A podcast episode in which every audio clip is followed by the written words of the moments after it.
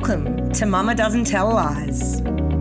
It's the podcast series that's uplifting and real and gives you the truth bombs that you can handle while talking parenthood. Spawned from a desire to know more, while also wishing that someone who had done it all before had shared their stories. Each episode, we talk about something true and something real. This mama here, along with my guest hosts each episode, don't tell lies. So if you're a parent, want to be a parent, but just appreciate a giggle, strap yourself in for the ride and let's do it.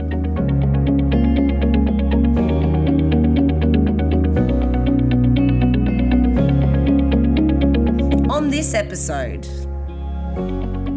joining me today is a woman who I know very dearly um, and very closely by the name of Deborah Adeline. She is an author, speaker, coach, and mother to two children, and is also my neighbour. And it is very fitting today that we are recording today's episode of Mama Doesn't Tell Lies on the front um, porch of my house.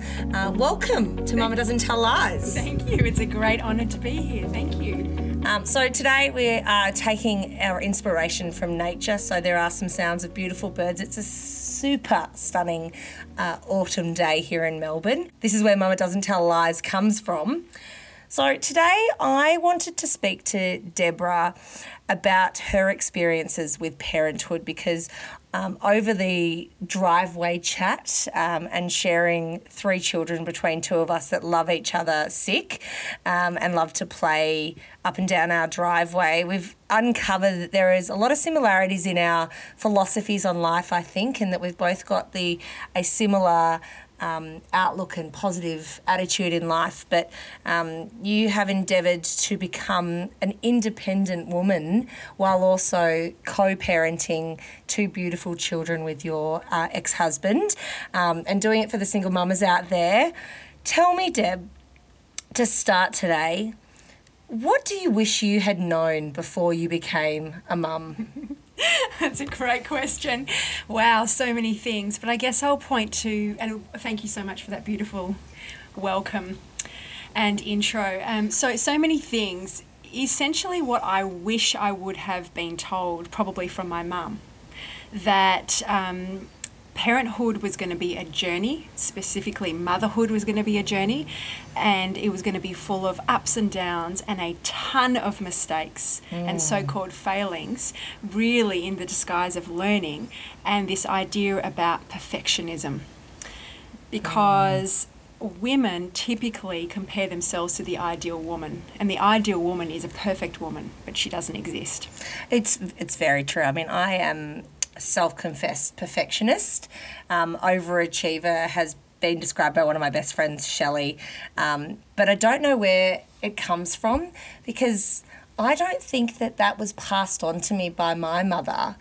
But it's almost like a pressure that you put onto yourself that you it, it evolves from somewhere deep and what society is doing around us is is giving us this of you must be the perfect mother at all times. You must give yourself 100% to your children, but you must also give 100% to everything else in your life while doing it flawlessly and looking like the duck swimming gracefully across the lake. I'd love to um, hear more about yeah. your thoughts on that. Mm-hmm. And you point to this idea of where does it come from, and I feel that innately women are just actually born with it. Mm. It's something that we're always we're always comparing ourselves to the ideal woman, and that's why we have this "I'm not enough" or "I'm too much" type thing that that exists in most women, from my personal experience, my studies, and my research. Mm. And so when we're always comparing ourselves, we're comparing ourselves to the ideal woman. We're also comparing other women to the ideal woman. So in mothers groups, you might be judging, labeling, comparing people, uh, women to the ideal woman. But also we look at our men in our life, either the fathers of our children or our co-parents or our brothers, our friends, our fathers, and comparing them also to the ideal woman. Mm. And there is that um, depiction that particularly here, we've got it so differently to, say, the um, Asian cultures in the Western world uh, compared to the Eastern world. There is almost a sense of pride where in other beautiful cultures, African cultures, Asian cultures, they are all about letting their guard down, simply being a vessel for their child. You know, it's the. I remember my um, our neighbour here when I first had Hamish was like, "Where's your mother?" I said, What do you mean? She said, Well, why is she not here looking after the house and the child? And you should be resting. It's, um, it's inherent in us here in the Western world that we must do it all. And so you believe that this is something that is um, nature, not nurture. Mm, I, I, feel that. I think it starts off with nature, but it's reinforced by the female figures in our life. And if we could have more robust, more transparent, more vulnerable conversations growing up as children mm. and leading towards parenthood, I feel that the way that we approach this ideal woman will be a little softer, a little kinder. And it's so true what you're saying about um, parenting or bringing up children by ourselves mm. back in the day and in so many cultures cultures that exist now, there are so many people that um, have so much support, but especially single parents who may not have a lot of support. That's a real biggie that you brought up. Yeah, I mean, you're living this first-handed, so um, you have your children uh, a couple days a week. Um, the beautiful, beautiful 12 year old and an 8 year old. That's right. As my dog runs away. Frankie, come back here, good girl. Um, it really is true. Your mama doesn't tell lies that we do everything here. Um, so tell me about the experience um, of going through a divorce and going from having your children full time to, to having them part time. Mm, it's huge, mm. Chloe. Honestly, I would I I never knew what it was like until I personally experienced it. And even if somebody would have told me, I I, I wouldn't have believed them. the this concept of um, I, am going to describe it visually. So for the listeners out there who visual, you, it might it might really tie into the way that you approach things and and I'll do my best for all the other listeners out there who have different learning and communication uh, channels. But essentially, I feel as a mother that we grow these extraordinarily long wings, these like a bird, massive, massive wings, and we wrap our wings around our children. And I think that starts off when we're pregnant. We're holding inside of us a very precious and sacred human being that we've got this belly and it's protective. Then when the baby comes out, we become extraordinarily and instinctively instinctively more protective. Mm. And as they mm. grow up, we become more and more protective. And so, once if we're the sort of um, parent who's, let's say, a full time parent like I was at the time, co parenting with my husband at the time, I felt that I, I actually took. Um, took for granted how much time uh, that I was spending with my children, mm. and um, because I hadn't yet experienced divorce, when I when I did um, finally experience the idea of uh, experienced divorce, I then had to transition, and it was actually grief and loss that I experienced, transition from seven days a week to three and a half nights a week. Mm. And in that, part of me died and part of me was reborn. Because the three and a half nights or days that I wasn't with my children, I needed to succumb and be vulnerable and give in and accept and submit to the idea that my wings couldn't reach them. Mm. My physical ring, wings couldn't wrap themselves myself around them. And so what I had to work on from there was deeply, deeply work on both my grief and my loss of losing my children because that's actually what it felt like. It felt like my arm had been cut off, or both mm. my arms had been cut off. But on top of that, I needed to build up my uh, my heart my heart connection with my children and be able to use my heart energy to reach them in all the places that I couldn't reach them. So when I wasn't with them at night, I sent my heart message out to them to say goodnight to them. Mm.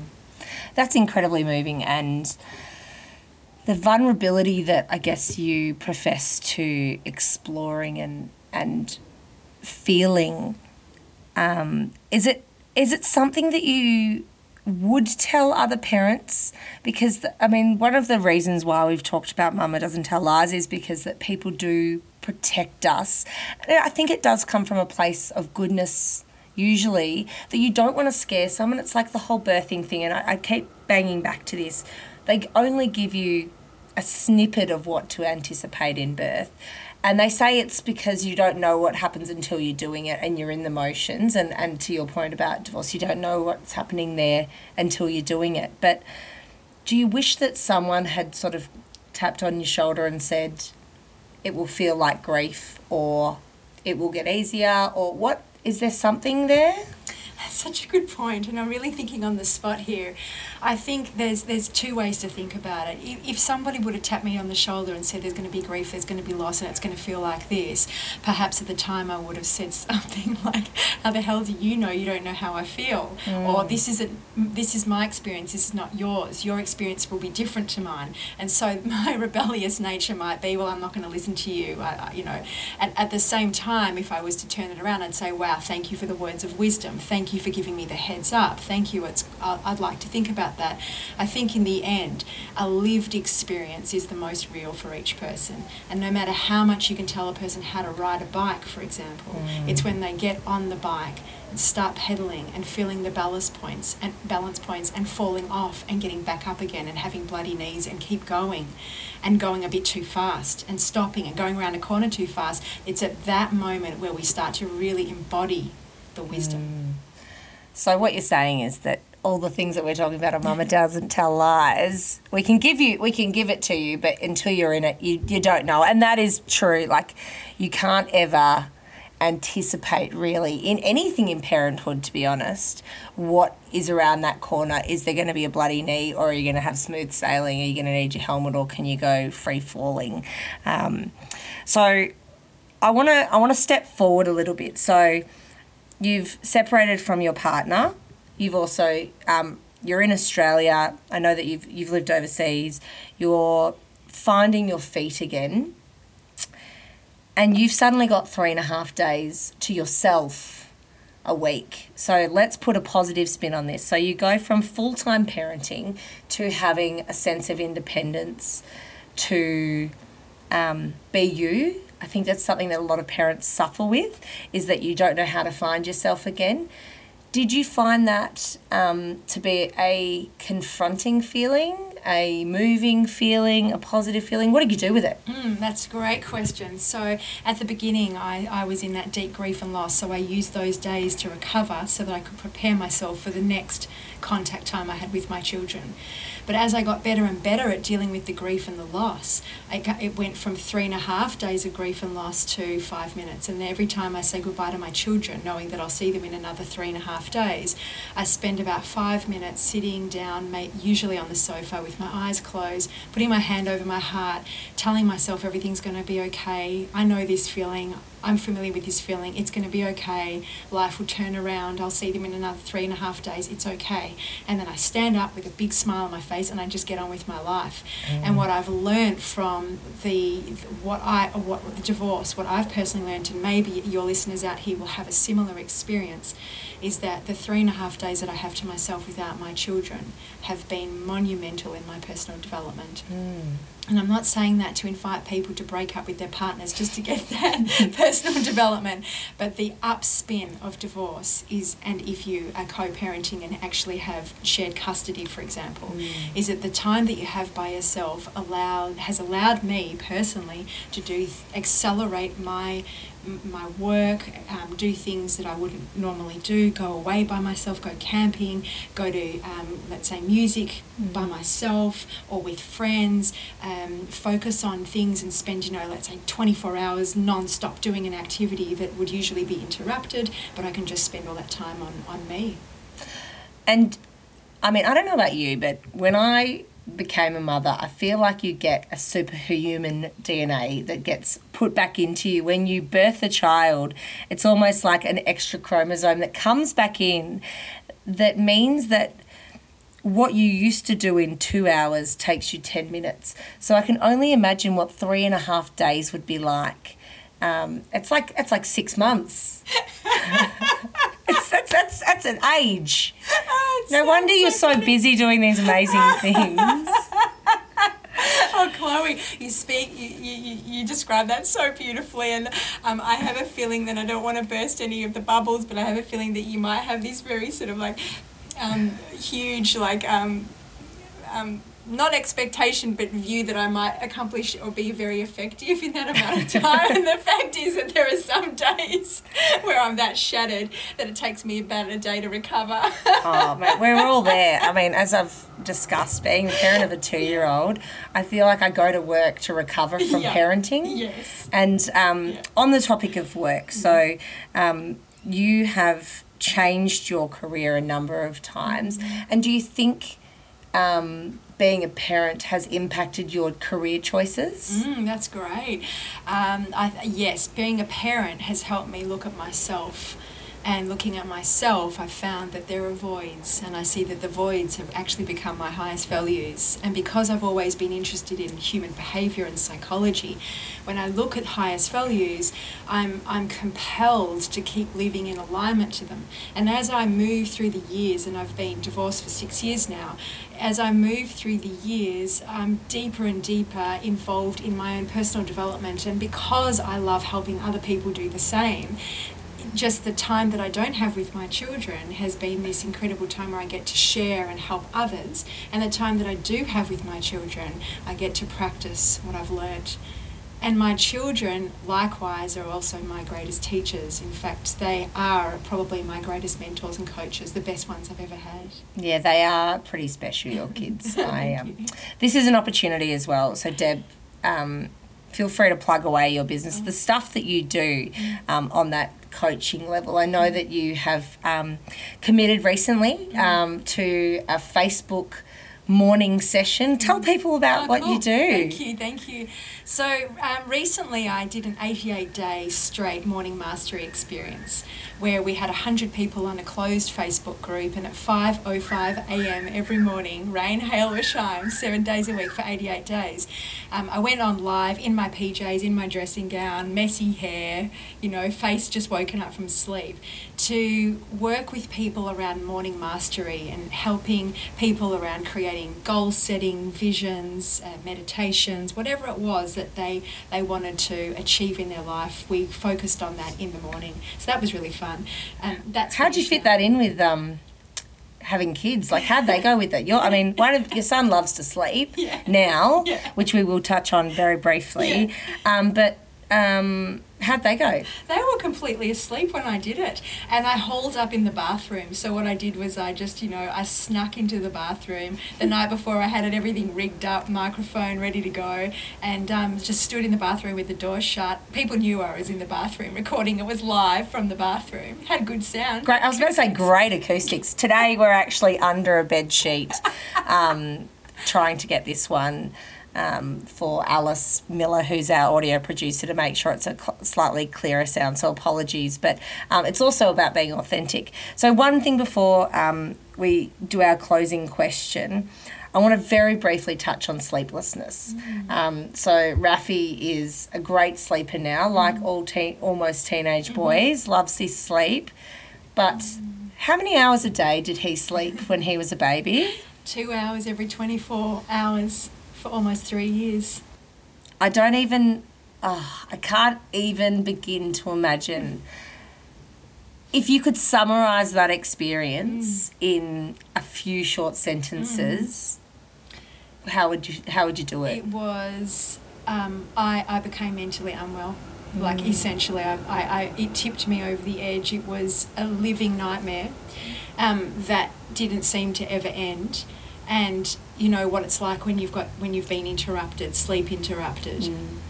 So not only was I sleep interrupted because I couldn't get a solid, you know, couple of hours of sleep, but I'd also um, started disconnecting as a parent from my own baby because the very cause of, of the very cause of my sleeplessness and my my downing down mental health was my son, and that The thing that brings you joy Yeah, yeah, is also the demise. That's right, exactly.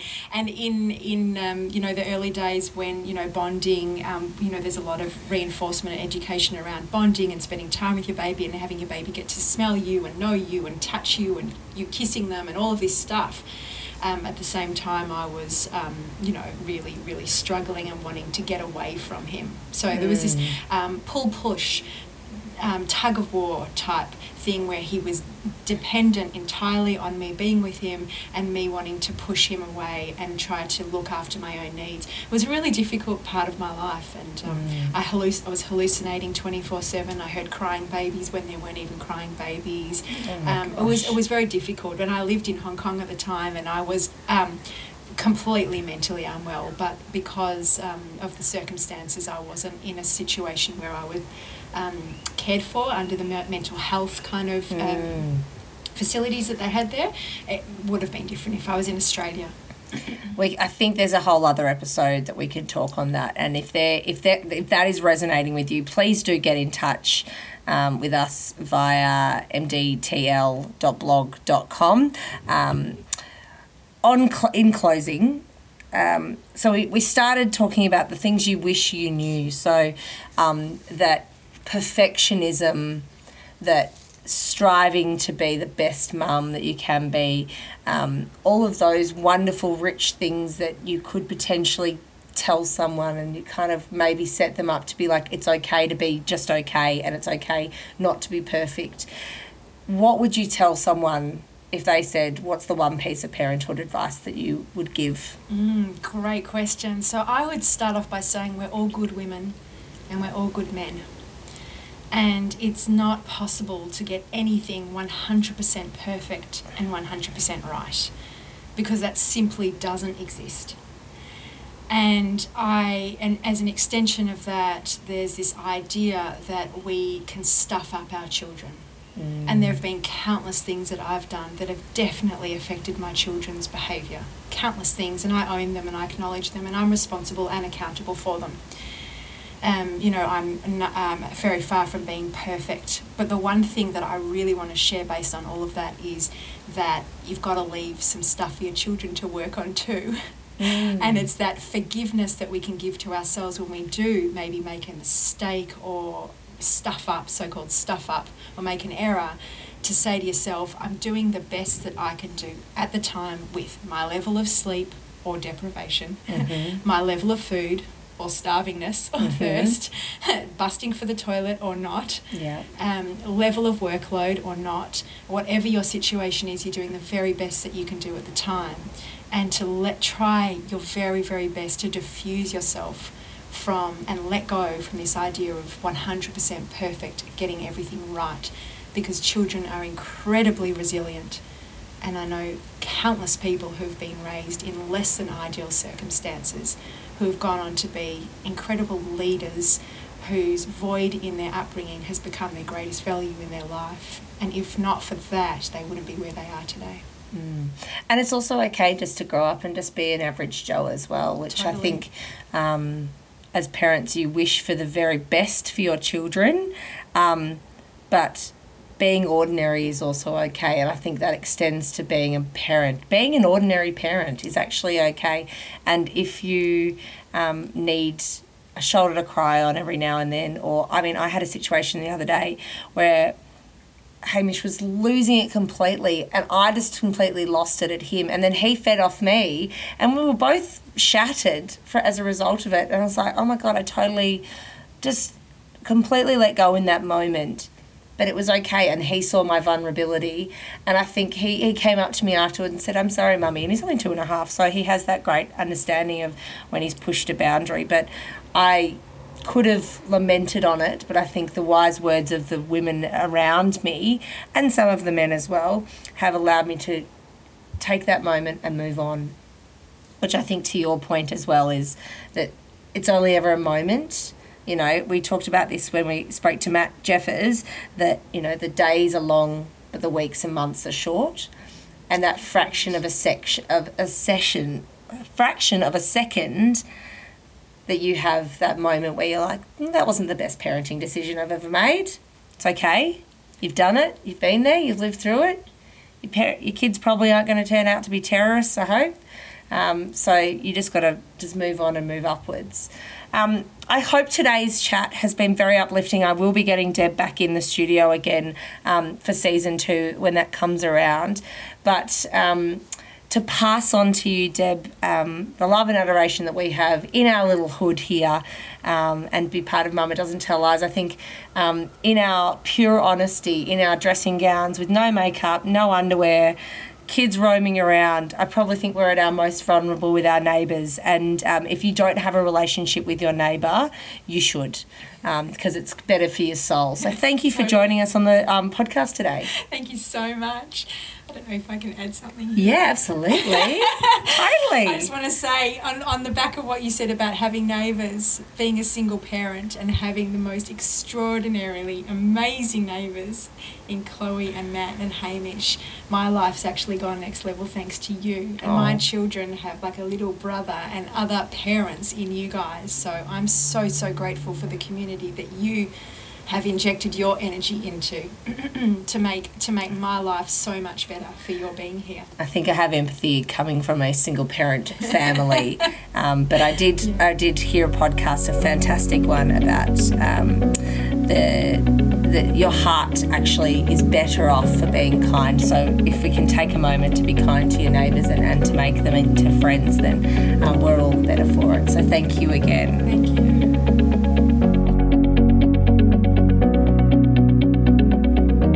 You've been listening to Mama Doesn't Tell Lies, the podcast sharing nothing but realness about parenting and kiddlywinks. Produced and hosted by me, Chloe Jeffers. Audio editing and production by Alice Miller. True stories by those willing to share.